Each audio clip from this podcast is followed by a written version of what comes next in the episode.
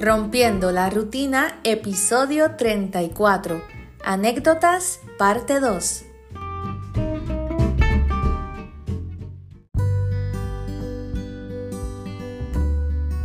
Hola amigos, bienvenidos a este nuevo episodio del podcast Rompiendo la Rutina. Les saluda con muchísimo cariño su amiga Aleida y hoy vengo con la segunda parte del episodio de la semana pasada que les estuve hablando de anécdotas de todo tipo, de todo un poco. Y quise hacer una segunda parte porque en estos días me salieron recuerdos en Facebook y también me senté un ratito a pensar en cosas que me habían sucedido y dije, bueno, vamos a hacer entonces la segunda parte de este episodio porque creo que le gustó bastante el primero. Quiero empezar, la semana pasada empecé con algo un poco intenso, esta semana quiero empezar con algo bonito y positivo que me sucedió. Tan pronto yo salí de Idol Puerto Rico, varias semanas después, a finales del mes de noviembre de ese año, el 2013, yo fui a cantar en las fiestas patronales de mi parroquia, San Andrés Apóstol, que siempre se celebran las fiestas patronales para este tiempo.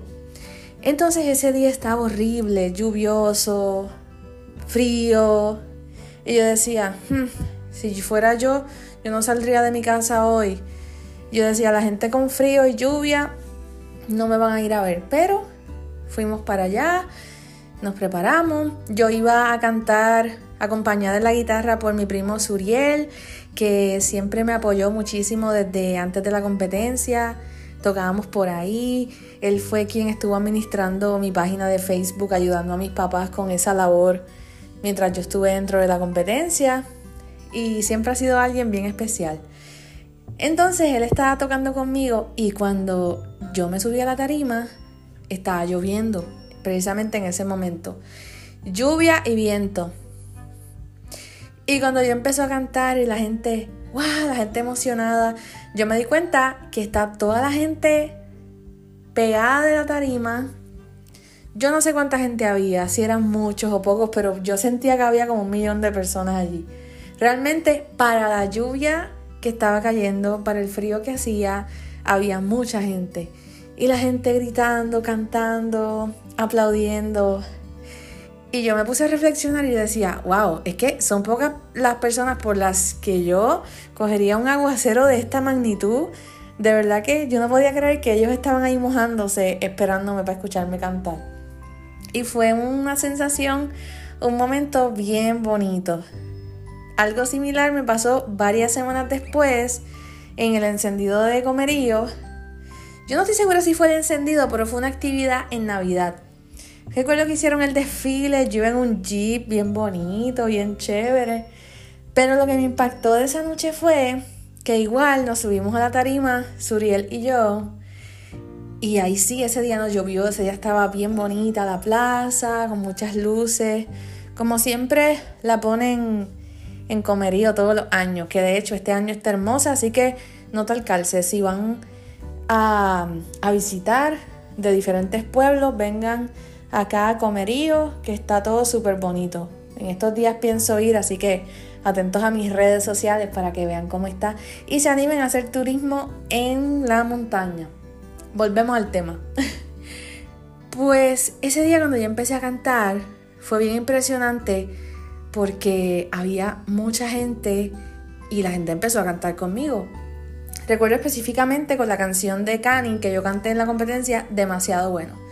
Yo empecé, demasiado bueno, y la gente, tu amor es demasiado bueno, wow. Y yo decía, era como estar en el Choli, estoy viendo a tu artista favorito y la gente gritando, cantando. Y en ese momento en particular de la canción, del coro, ellos estaban cantando y yo me quité el micrófono, tuve como que tragar, respirar hondo y seguir, porque fue un impacto tan bonito escuchar a la gente cantando con uno, con esa emoción. No era como estar ahí y a mí no me molesta obviamente que la gente esté ahí tranquila escuchando, pero literal es como cuando viene un artista súper grande que tú estás cantando sus canciones. Y a veces yo digo, yo soy una que a veces cuando voy a los conciertos de mis artistas favoritos no me encanta ponerme a cantar súper duro, porque si estoy ahí en vivo yo los quiero escuchar y me los quiero disfrutar. Pero literal fue una sensación así de emoción, y cantando todas las canciones que yo canté, bien atento, y fue una experiencia bien bonita. Entonces yo tuve como que parar ese segundo, porque yo dije, voy a llorar. Si hubiera sido en esta etapa de mi vida, seguramente hubiera llorado sin problema. Pero yo antes, para que alguien me viera llorar en público, aunque fuera alegría, se necesitaba. Entonces fue una experiencia bien bonita. Yo digo que es de esas cosas que son sencillas, pero por más que el tiempo pase, nunca las voy a olvidar. Otra cosa que me sucedió también en mi pueblo, eso fue el año siguiente, 2014, fue en las fiestas patronales. Ya esa vez yo iba a tocar con mi banda completa, en una super tarima, y estaba bien contenta. Habíamos preparado un show como de una hora, era como de una hora. Pero bueno, para ese tiempo venía una tormenta, el día justo que me tocaba a mí cantar. Entonces los que cantábamos esa noche nos reubicaron en las dos noches siguientes. Y yo puedo entender que tal vez hay que cortar tiempo o lo que sea, pero si a mí me lo dicen antes de subirme a cantar, pues uno hace los arreglos. Porque por ejemplo yo traía a Tío Javier en la flauta, que iba a tocar algunas canciones, a Fabiola Méndez, que iba a tocar algunas canciones con el 4 también. O sea, entonces yo le doy prioridad tal vez a las canciones donde ellos van a estar, porque imagínate que yo les diga, ay no, no van a tocar porque nos van a cortar el show. Pero no me dijeron nada, y a mitad el director, yo creo que fue el director musical o mi papá, alguien vino y me dijo que había que cortar. Yo dije, ¿qué? Nah, yo no me voy a quedar con esta. Yo no voy a quedar con esta. Y el parque lleno, el sitio lleno. Y ahí yo me acordé de cuando uno va a estos shows en vivo y los artistas hacen los shows bien cortos. Y uno dice, ay, mira fulano, qué show más cortito, mira. Entonces uno siempre le echa la culpa al cantante cuando uno no sabe todo lo que está pasando detrás, que hay mil cosas que uno no puede controlar. Entonces yo, para curarme en salud, yo como soy tan especial, agarré el micrófono y dije, bueno, ¿cómo la están pasando? Me están mandando a cortar el show, pero vamos a seguir con la última canción. Y la gente, no. Y yo dije, olvídate que le peleen a otro, por a mí no. Porque en serio, y yo tranquila, porque yo sabía que yo no había querido dar un show corto. Pero yo dije, yo no me voy a quedar con esta. Y no me quedé. Y el show estuvo súper bueno. Resulta, otra anécdota de ese mismo día, cosas que pasan cuando uno es ciego también, pero no me arrepiento. Estamos en el camerino, chévere. Y cuando viene el grupo que iba después de mí, sin quitarle valor al trabajo que hace la gente, pero era un grupo de estos de secuencia.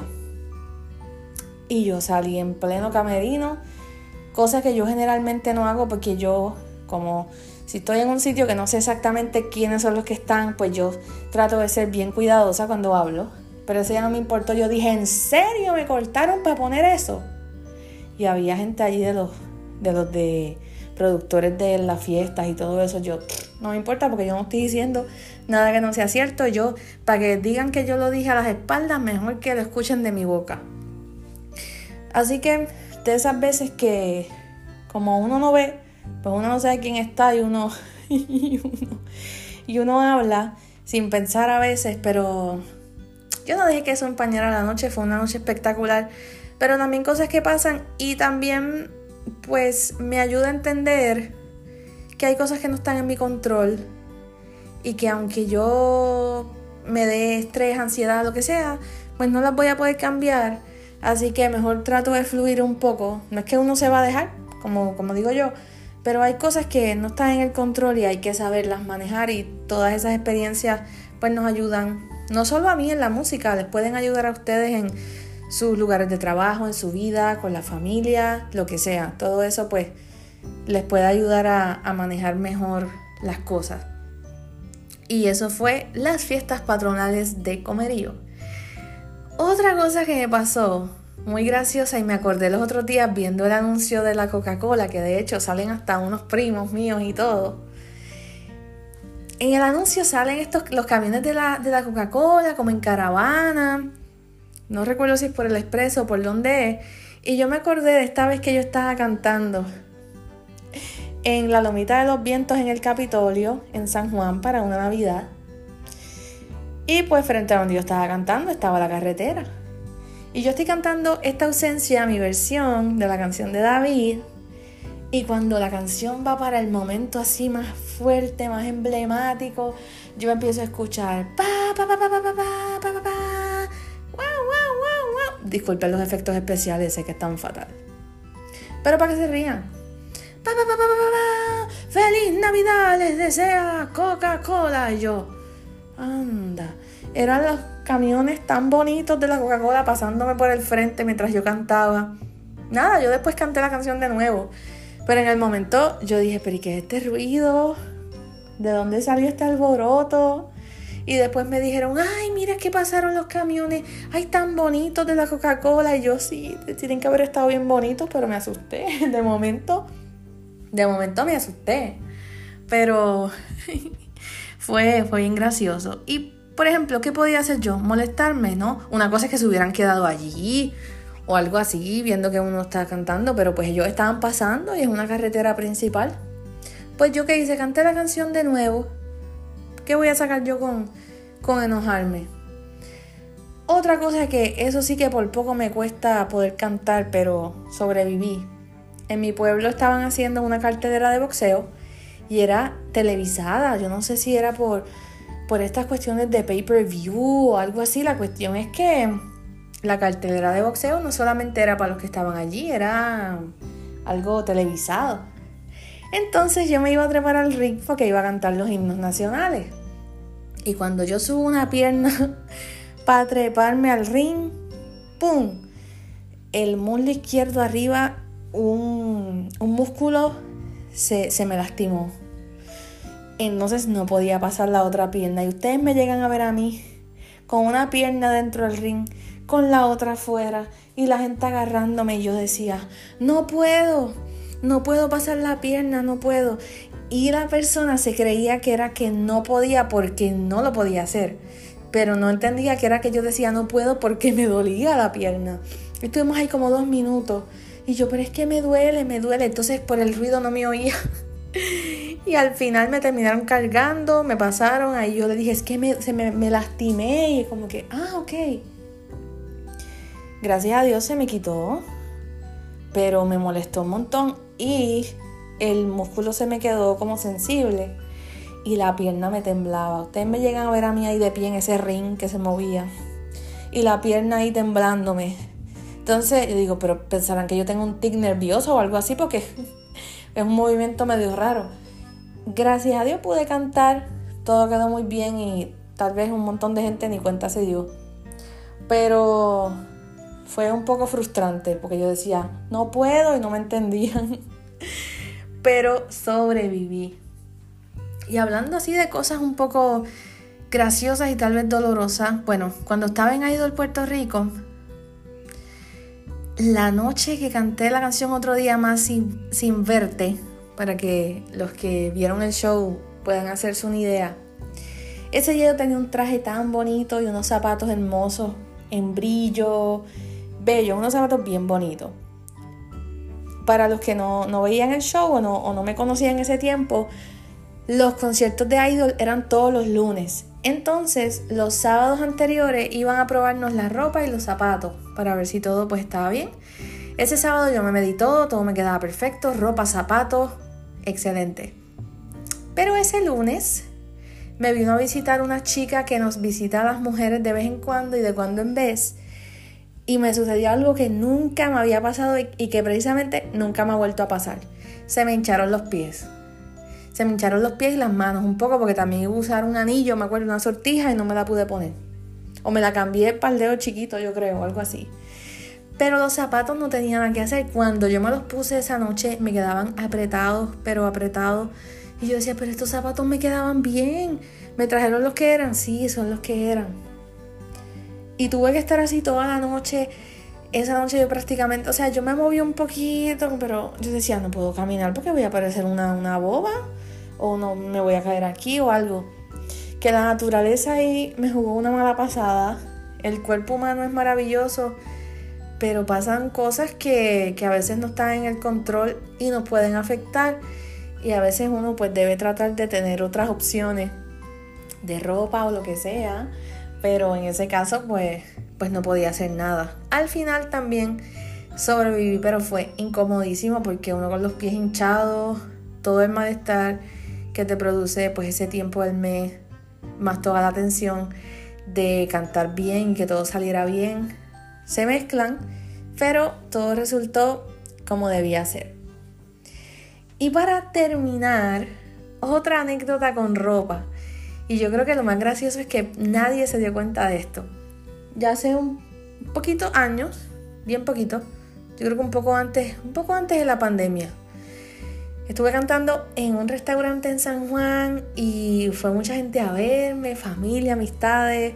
Estuvo bien chévere, estaba con un pianista, con Edgar, y yo me puse unas botas que me gustan mucho. Y me puse un pantalón que es imitación de cuero, porque yo no voy a frontear aquí de que tenía cuero, porque no es cuero.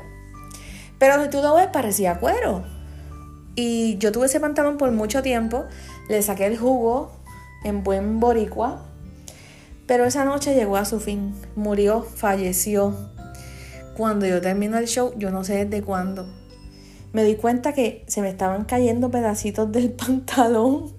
Se estaba rompiendo, había como un polvito por todos lados, que si, yo no sé qué hubiera pasado, por poco me quedo allí con la mitad de la ropa y salgo en el periódico para hacer un show nudista o algo así.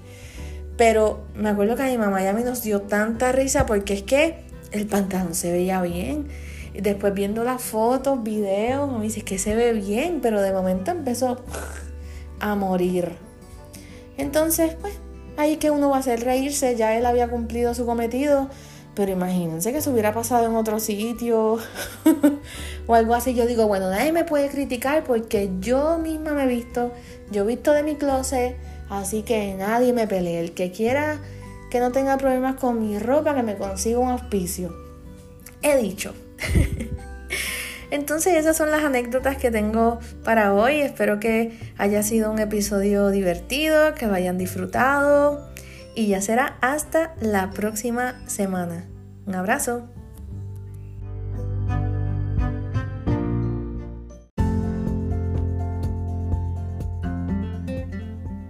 Muchas gracias por haber escuchado este episodio. Busquen Rompiendo la Rutina en su plataforma de podcast favorita y suscríbanse para que así no se pierdan ningún episodio. Si tienen alguna sugerencia, pregunta o comentario, pueden enviarme un correo electrónico a rompiendolarutinapodcast@gmail.com. También me encuentran en Facebook como Aleida María Oficial y en Twitter e Instagram como Aleida_oficial. Recuerden que Aleida se escribe con Y. Un abrazo y hasta la próxima semana.